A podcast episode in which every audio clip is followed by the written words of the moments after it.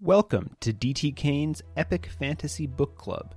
I'm DT Kane, author of the epic fantasy series The Agersfar Saga and the Spoken Books Uprising. Each week, I read from one of my novels, discuss my writing process, answer your questions, and have general discussions about fantasy fiction. It's like a book club, except I do all the work for you. Find show notes, info about all my novels, and much more at dtkane.com. Here's the show.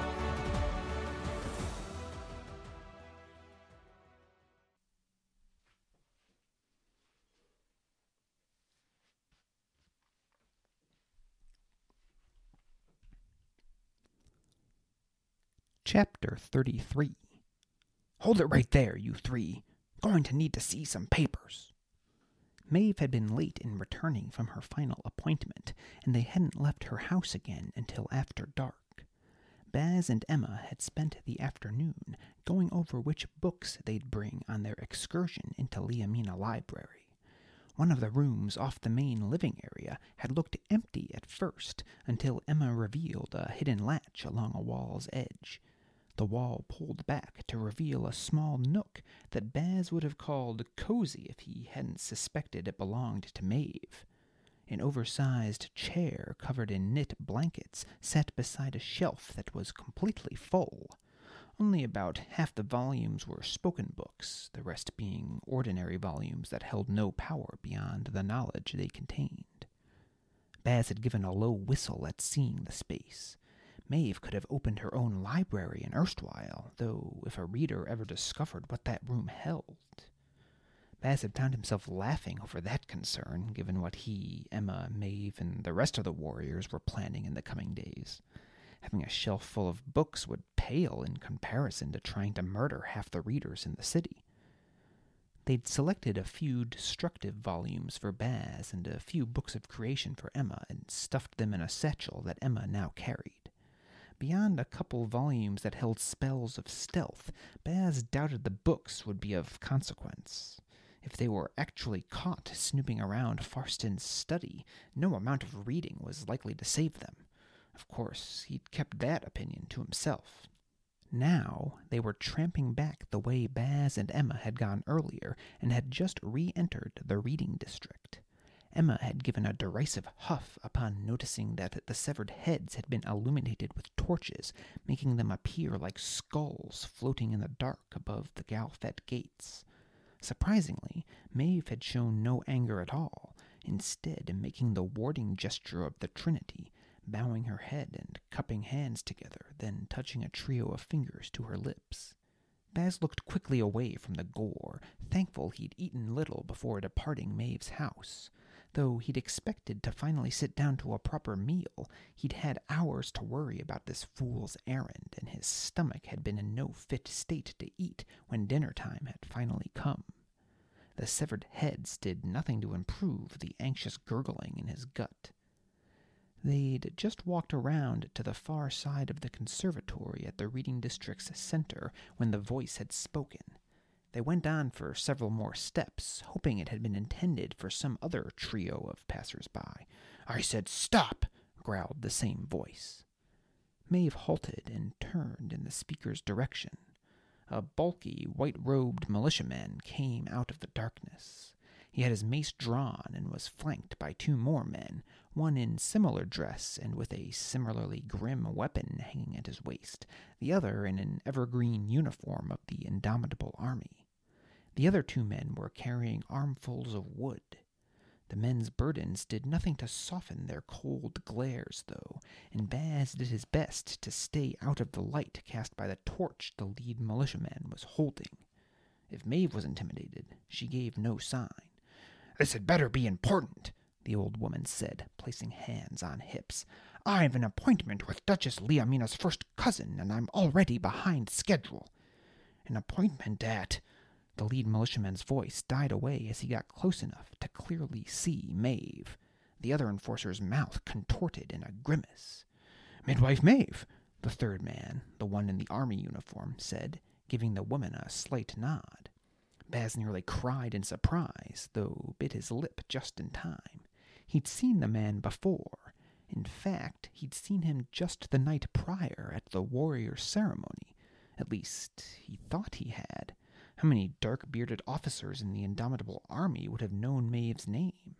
His uniform even had the same four golden bars stitched over one shoulder that he'd noticed the night prior. Uh, forgive us, the officer said.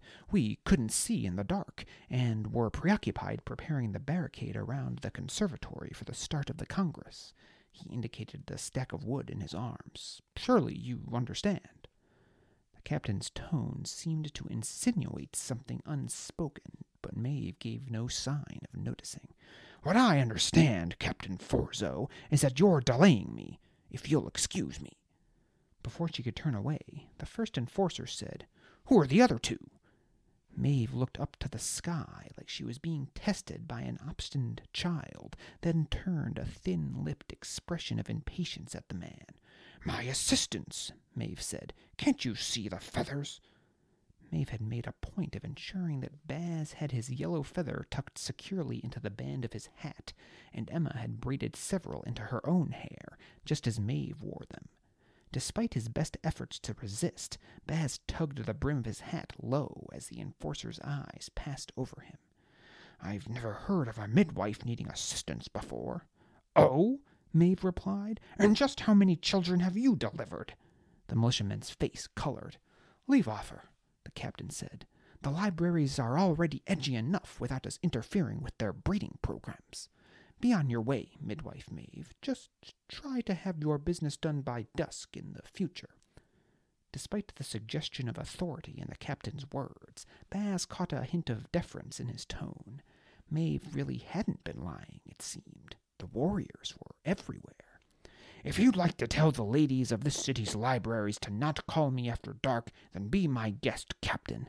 I know I'd rather be inside enjoying supper than tramping through the streets after dark. Good night to you.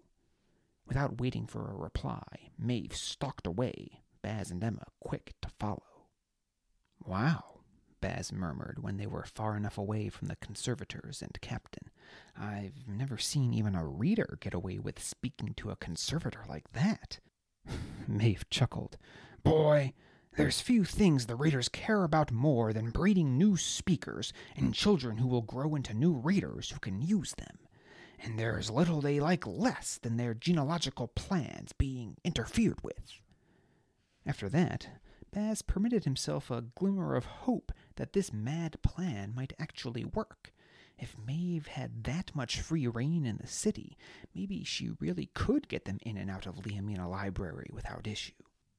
They walked down the street leading to the view of the ocean vast and turned toward Liamina Library, passing the statue of Farston, which was now illuminated by dozens of torches.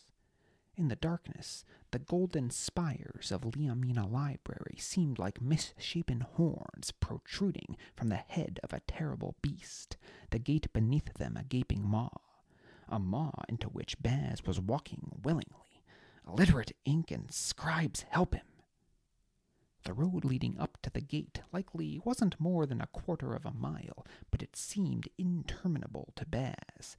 It was surrounded on either side by unnaturally green grass, worn patches suggesting spots where vendors might set up during the day to peddle wares. A stone fountain burbled from somewhere beyond the illumination of the torches that lined the approach to the library and Farston's statue.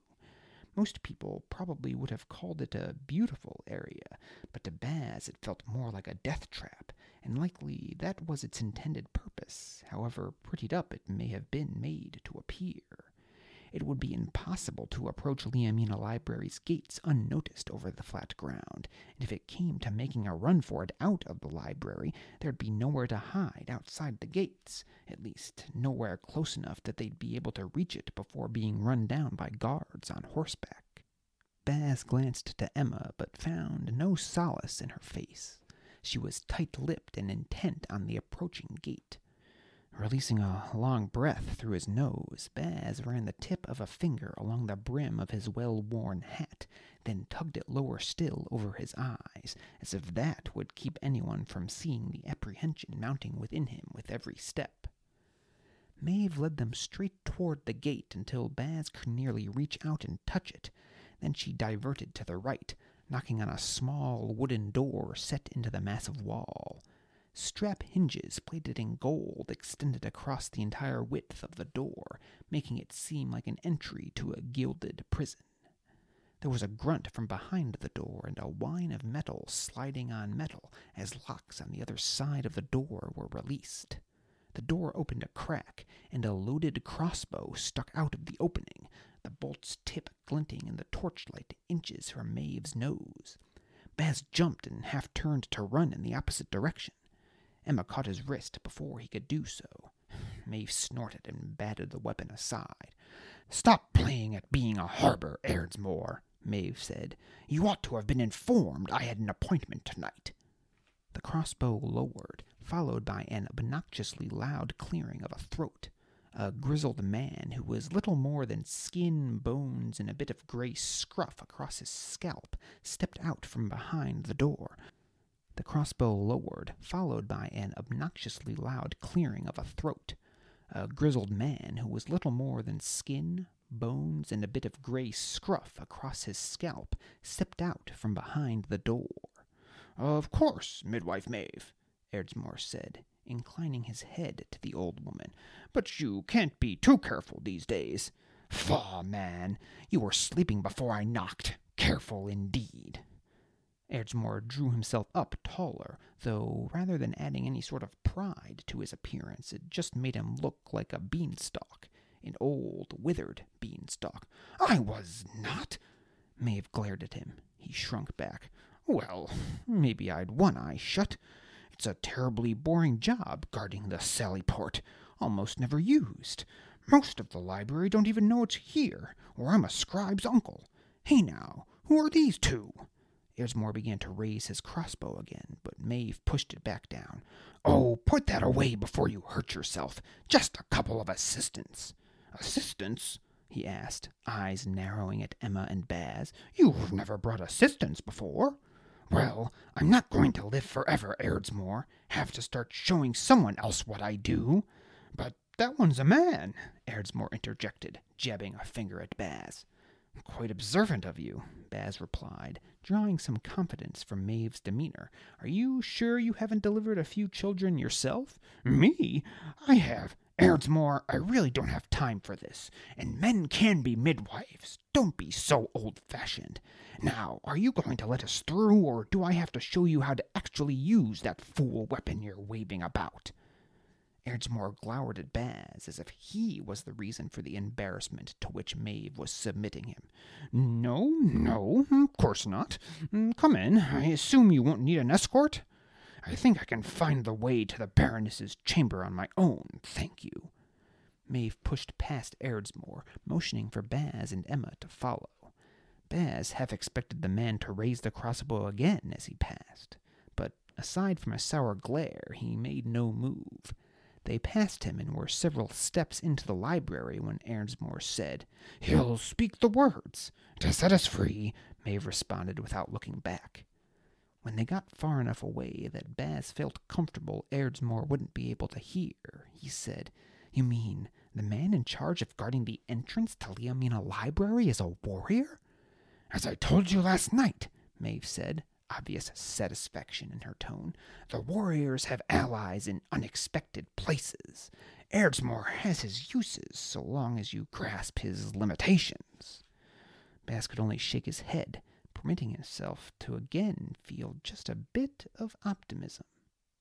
Inside the wall was a stable yard that might have been larger than the entirety of Torchsire Library. There must have been enough room for a thousand horses in the structure, and judging by the smell, it was filled to capacity. Baz put a hand to his nose. Maeve glanced over her shoulder and cackled. It's good for you, boy. Let you know you're alive. Embrace the stench. Baz felt more ready to embrace the sides of a bucket and empty his stomach into it, even if he hadn't eaten the meal he'd been expecting. Emma was stubbornly not covering her face, but she couldn't hide the wrinkle of her nose or the thinning of her lips. She had eaten earlier. Still chuckling, Maeve led them past the horses and through a stone archway into what looked like a whole other city. Perfectly cobbled streets led past shuttered shops, and narrow avenues were lined with homes, some as large or larger than Maeve's own. You weren't kidding, Muttered. Farston really would never need to leave here. Emma huffed a derisive assent. Quiet, Maeve snapped. Someone hears you speaking with such disrespect about the Duke Liamina, they're likely to kill the lot of us and save questions for after our bodies have been tossed in the sea. That shut Baz's mouth in a hurry. Once more he tugged downward on the brim of his hat, brushing a hand over the feather to make sure it was still there. They walked on in silence. There were occasional sounds of merrymaking or conversation from the buildings around them, but for the most part the streets were quiet. Occasionally, a guard with a halberd over one shoulder would stride past. A couple made as if to stop them, but when they saw Maeve and the yellow feathers braided into her hair, they diverted and passed them without comment. What seemed an eternity later, they finally entered the shadow of the Liamina spires. Here, a guard did challenge them, but after giving Maeve a once over, he permitted them to pass with a disinterested grunt.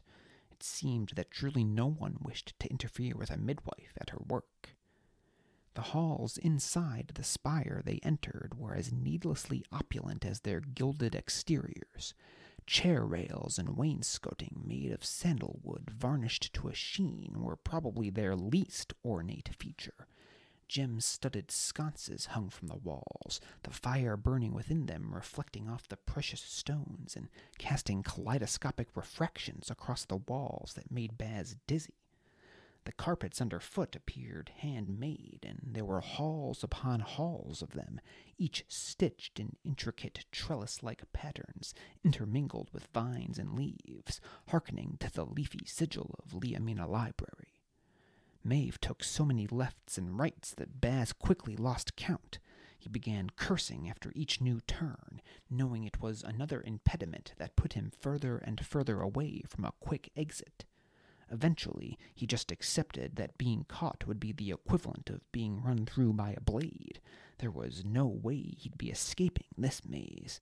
Look sharp now, Maeve said through clenched teeth, as if she didn't want anyone who might be looking to know she was speaking. Up ahead, we'll pass through an intersection. I must turn left, but you will go right, and then there will be a door on your left. Can't miss it. I've no excuse for going that way, so you'll be on your own. What's our excuse for going that way? Baz hissed back to her. You'll think of something, I'm sure, Dragon Rider. How will we find our way back to you? Emma asked. I'll find you, Maeve said. Now go. They reached the crossing of passageways, and Maeve turned left, quickly disappearing from view. Both Baz and Emma paused, glancing at one another. Ready? she asked. Absolutely not, Baz said. Emma smiled, giving his shoulder a squeeze. Come on, Baz, get excited. It's not every day you get to make history. I'd rather be making like a horse, Baz muttered. What, big faced and stubborn? Emma asked, smile broadening. Baz shook his head. I was thinking more like galloping away from here, but I guess I walked right into that one. Come on, let's get this over with. He turned in the opposite direction as Maeve and set off down the hall, Emma following beside him. Maeve had been right. It wasn't possible to miss the door to Farston's study. Baz was nearly blinded by its brilliance. The closed entryway was adorned in the library's colors. A brilliant sky blue enamel covered the entire door, while its inner paneling and doorknob were encrusted with diamonds. He was so taken aback by the sight, he didn't even see the guard until he nearly walked right into him. Emma grabbed his shoulder, pulling him aside just in time, and continued past the door without stopping, dragging Baz along. He could feel the guard's eyes on the nape of his neck, but he didn't dare look back. Maeve didn't say anything about a guard, he muttered once they'd turned a bend in the corridor. She probably didn't know, Emma hissed back in reply. It doesn't matter now. We'll have to eliminate him. She began fishing around in her bag and began to withdraw a knife. Baz quickly pressed down on her hand, shoving it back into the bag. He looked about them to make sure no one had seen the weapon, then looked into her eyes. How much hand to hand combat training do you have? Baz asked. Plenty, she snapped back. Baz cocked an eyebrow. More than a guard from the largest, most powerful library in Oration, and the one assigned to guard the study of that library's duke? Emma scowled, but she stopped resisting his efforts to keep her from drawing the knife back out of the bag. All right, what's your plan then? Baz had to look away from her probing eyes. Emma's mother possessed the same intimidating glare, nearly impossible to hold. Baz's eyes passed over her chin and down to the exposed collarbone and generous swell of breasts that her dress exposed. Quickly, he turned his head away, though he knew Emma had noticed. But through his embarrassment, an idea blossomed. You're looking pretty good in that dress, he said. Emma narrowed her eyes at him further, though her cheeks also flushed. Now is not the time, Baz. He shrugged. No time like the present. Baz! Okay, okay. He raised his hands defensively. Well, what about that guard? You think he'll like what he sees? I bet that job of his is awfully boring. Probably wouldn't mind a bit of a show.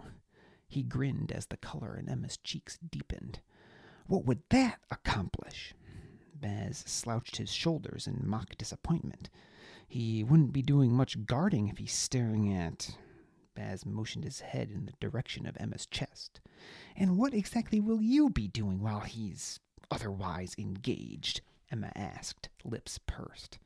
Just give me the books, Baz said, reaching out a hand for Emma's bag. He expected her to argue, but after a few more moments of purse lipped consideration, she handed over the satchel. Baz was unaccustomed to anyone showing the slightest bit of trust in him. Don't screw this up, she said.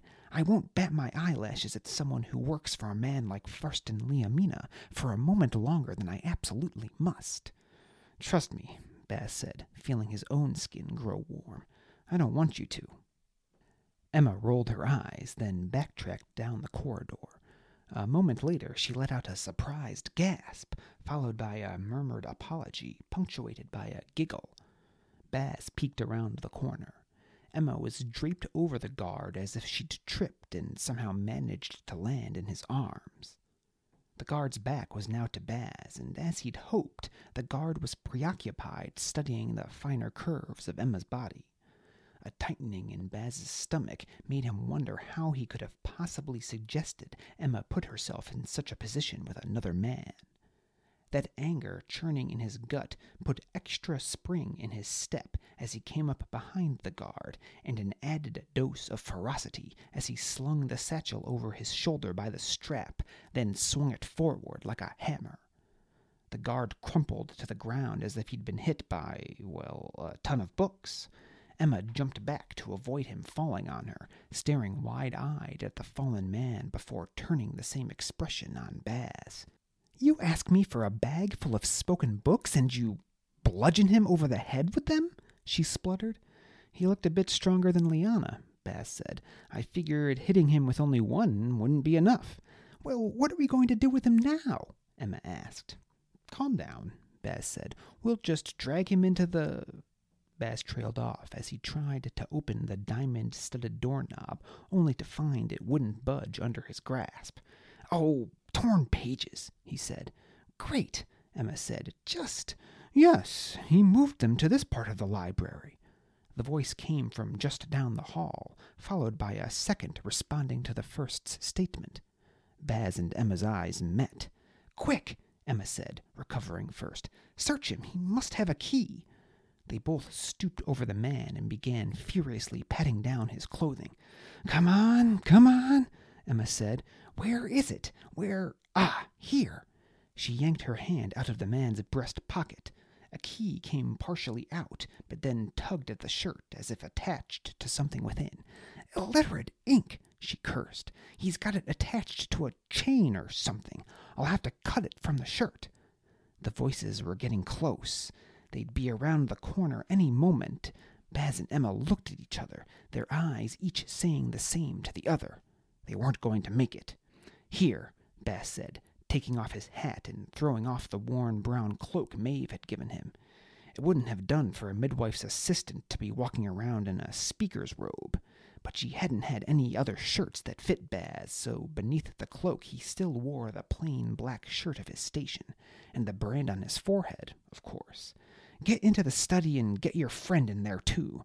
Leave the door unlocked. I'll join you momentarily. Where are you? No time, Baz said, rushing down the hall toward the voices. He turned the corner and and ran right into two women. The first was Maeve, and the look of horror on her face would have brought a smirk to Baz's under virtually any other circumstances. The other woman was dressed in a blue silk dress that appeared so soft that Baz had to resist the urge to reach out and touch it.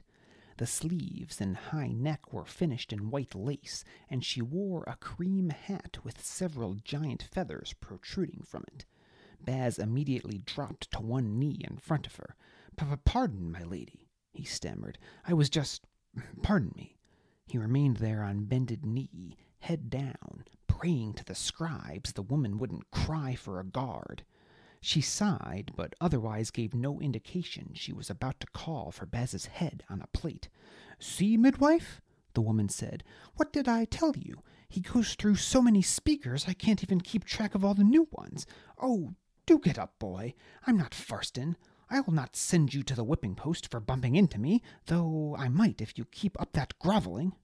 Sorry, my lady, he muttered, getting up, but continuing to avert his eyes. You ought to get my title right, though. I am Baroness Mayal Liamina. You will get yourself punished right quick if you don't learn the proper titles with all haste. Yes, my lady, er, Baroness. Of course, I, I will remember that. Fine, fine. Now, you look lost. Perhaps I can help you find where you are going? Uh, help me? Baz asked, his surprise momentarily causing him to forget to keep the servility in his tone. A reader had never offered to help him before. Of course, my boy, the Baroness said, as if she hadn't noticed his slip in tone. I recall my first weeks in the library. I once had to sleep in a chair down a random corridor because I couldn't find my rooms.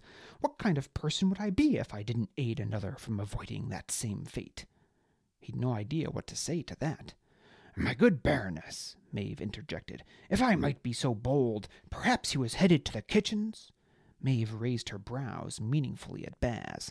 They're not far from here, and I really ought to be tending those girls who are new with child. Er, yes, Baz said, before Baroness Mayal could respond. Uh, the kitchens, that's where I was headed. If you could just point me the right way, Baroness, I'm sure I could find my way. And be in your debt, Baz added hastily, bowing his head. Oh, all right. You're so diligent when it comes to your work, midwife. But I guess that's why we employ you. Down that way. The Baroness pointed back the direction from which she and Maeve had come. Then left, then three rights, then another left. Yes?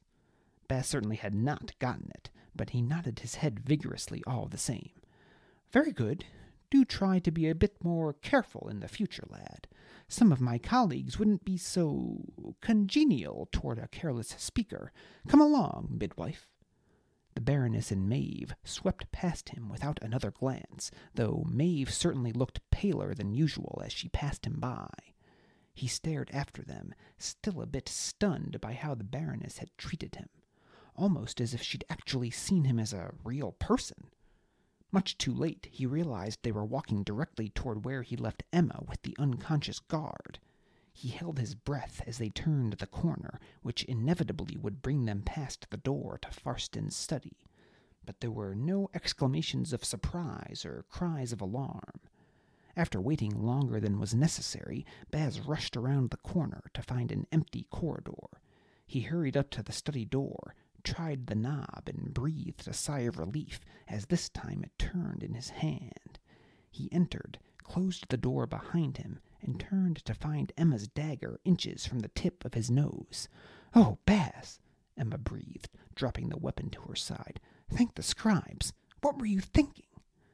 The unconscious guard was flopped in a corner, the upturned edge of a dark carpet showing the path over which Emma had dragged him.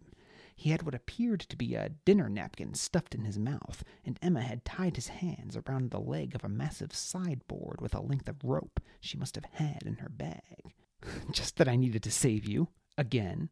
He grinned at her. She didn't return the sentiment. Now isn't a time for your foolery, she said. I don't like the study one bit. Baz glanced around.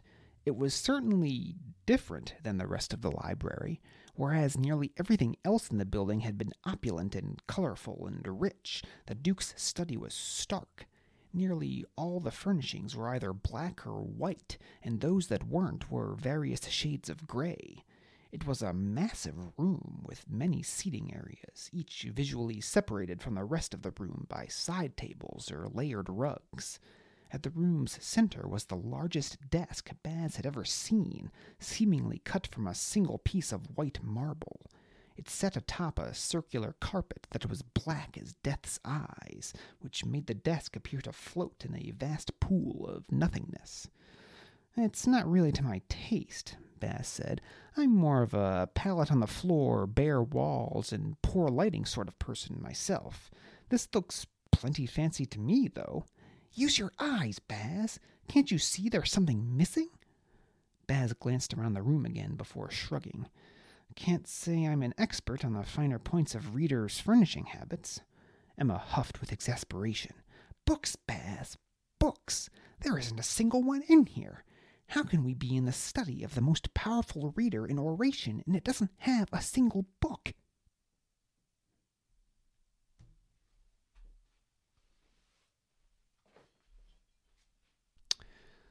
Hello, DT crew. Welcome back to DT Kane's Epic Fantasy Book Club.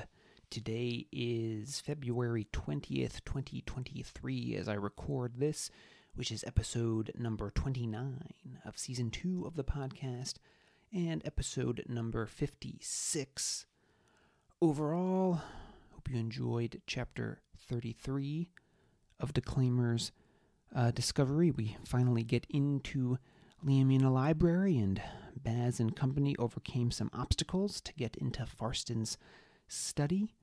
Um, and now we're uh, we've left off uh, Farston's decorating kind of kind of unique, black and black and white. Uh, he's apparently kind of a, a boring guy or a minimalist, at least. I guess I shouldn't insult people who like the black and white color palette. In fact, I don't mind it myself. I am wearing a black shirt after all on this and most episodes. Um, but there's no books in there, which is kind of odd, right? You'd expect uh, the leader of a library of oration to uh, have some books in his study, so you know, uh, you know, not going quite as they've planned so far. Remember, they're looking for a book too, the Declaimer's Transcendence. So uh, we'll see. We'll see what's going to happen. We'll read chapter 34 next week, and it's probably not much of a spoiler uh, to say that Baz gets into some trouble in chapter 34. So tune in next week to see what happens. Chapter 34 is also the last chapter of part three of the book.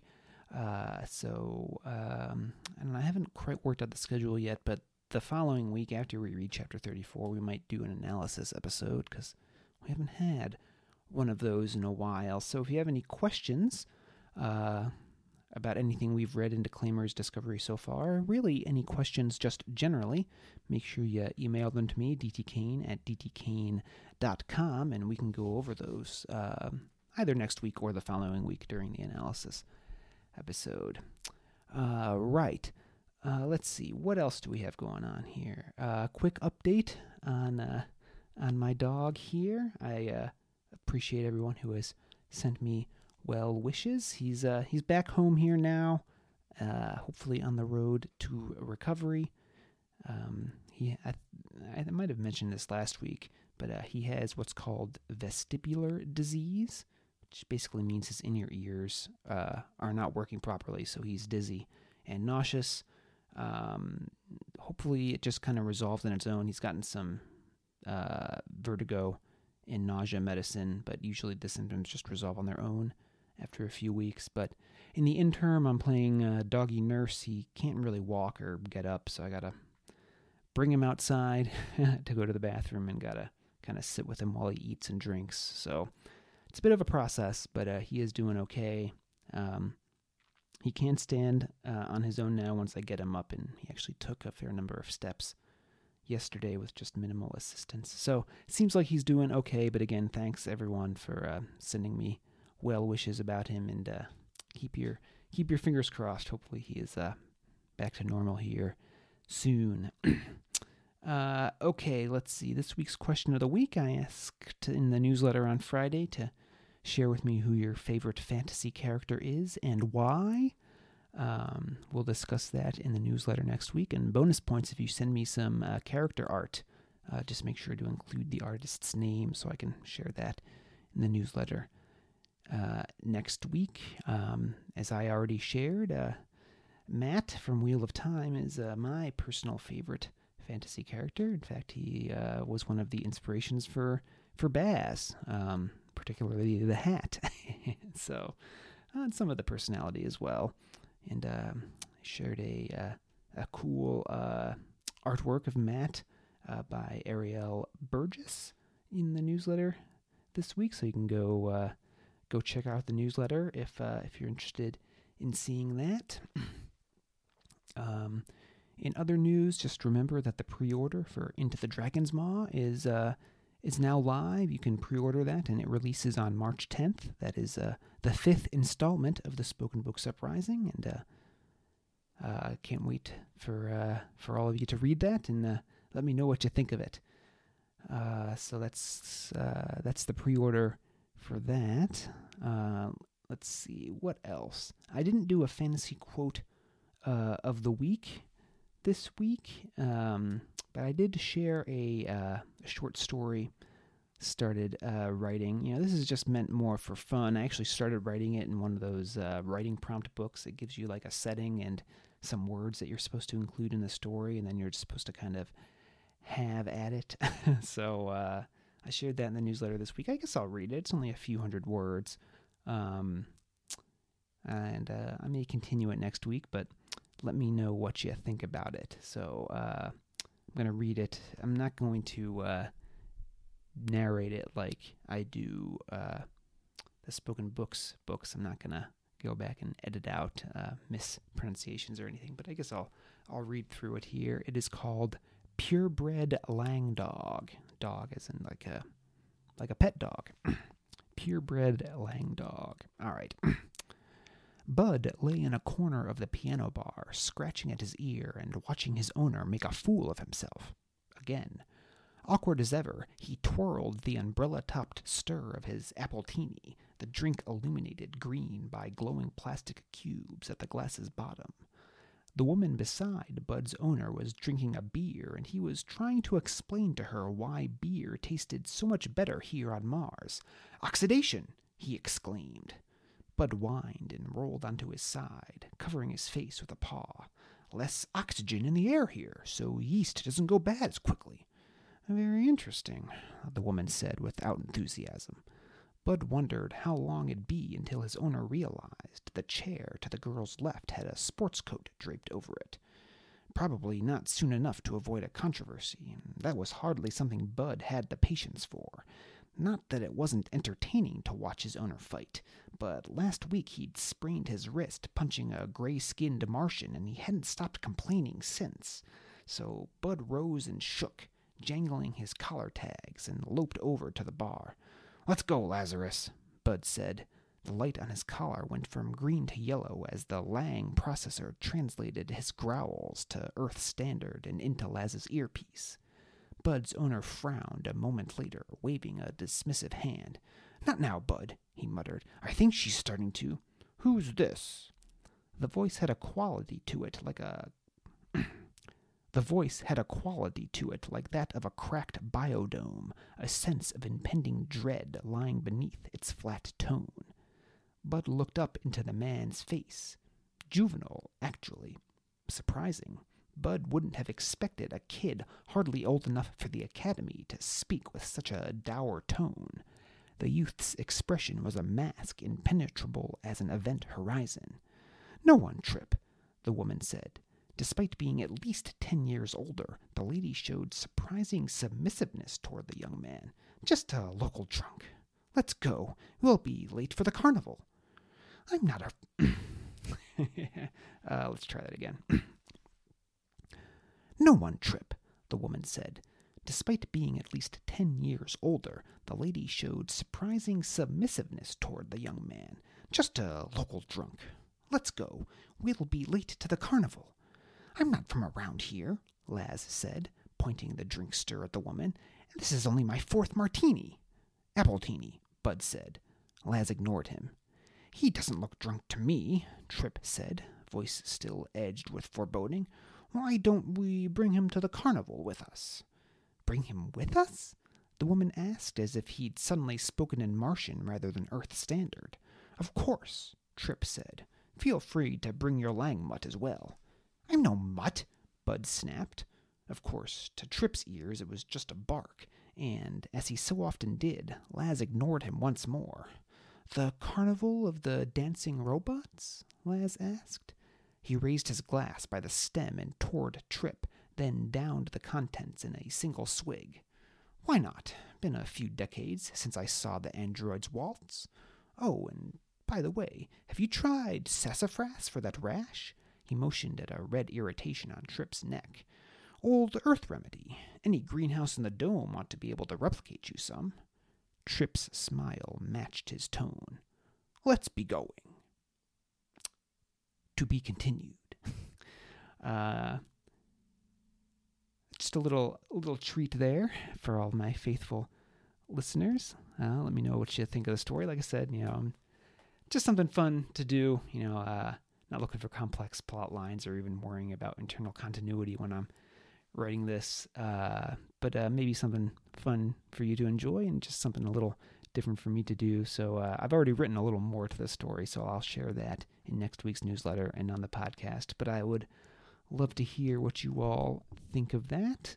Uh, I guess the only other thing to go over this week is uh, shared a number of photos from New York City in the newsletter this week. Uh, I was uh, taking a walk around Battery Park down on the uh, the southern end of Manhattan. So uh, make sure you check those out if you haven't already. Um, and if you'd like to support the podcast, considering uh, heading over to my Patreon page and signing up over there, I share members only posts over there and some short stories that I write, and you get free copies of all of my books, or at least they're free after you sign up for the uh, the monthly level you want. But uh, you know, it's basically a subscription plan to to get all my books when they come out. Um, all right, so that is all for this week. Uh, again, we're going to read chapter 34 of Declaimer's Discovery next week. Uh, so until then, this has been D.T. Kane's Epic Fantasy Book Club.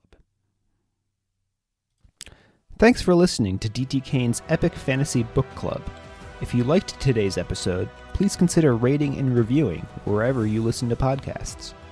If you're watching on YouTube, give this video a thumbs up if you liked it and hit that subscribe button and the bell so you get notified whenever new episodes become available. If you'd like to listen to back episodes or review the show notes, visit dtkane.com slash podcast. D.T. Kane's novels are available for purchase at most major online retailers, or you can purchase directly from his website at www.dtkane.com slash books. You can receive a free short story and sign up for DT Kane's mailing list at dtkane.com slash email dash sign up. If you'd like to connect, you can find DT Kane on Facebook at DT Kane Author or Twitter at DT Kane Author, or send DT Kane an email at dtkane at dtkane.com. See you next week.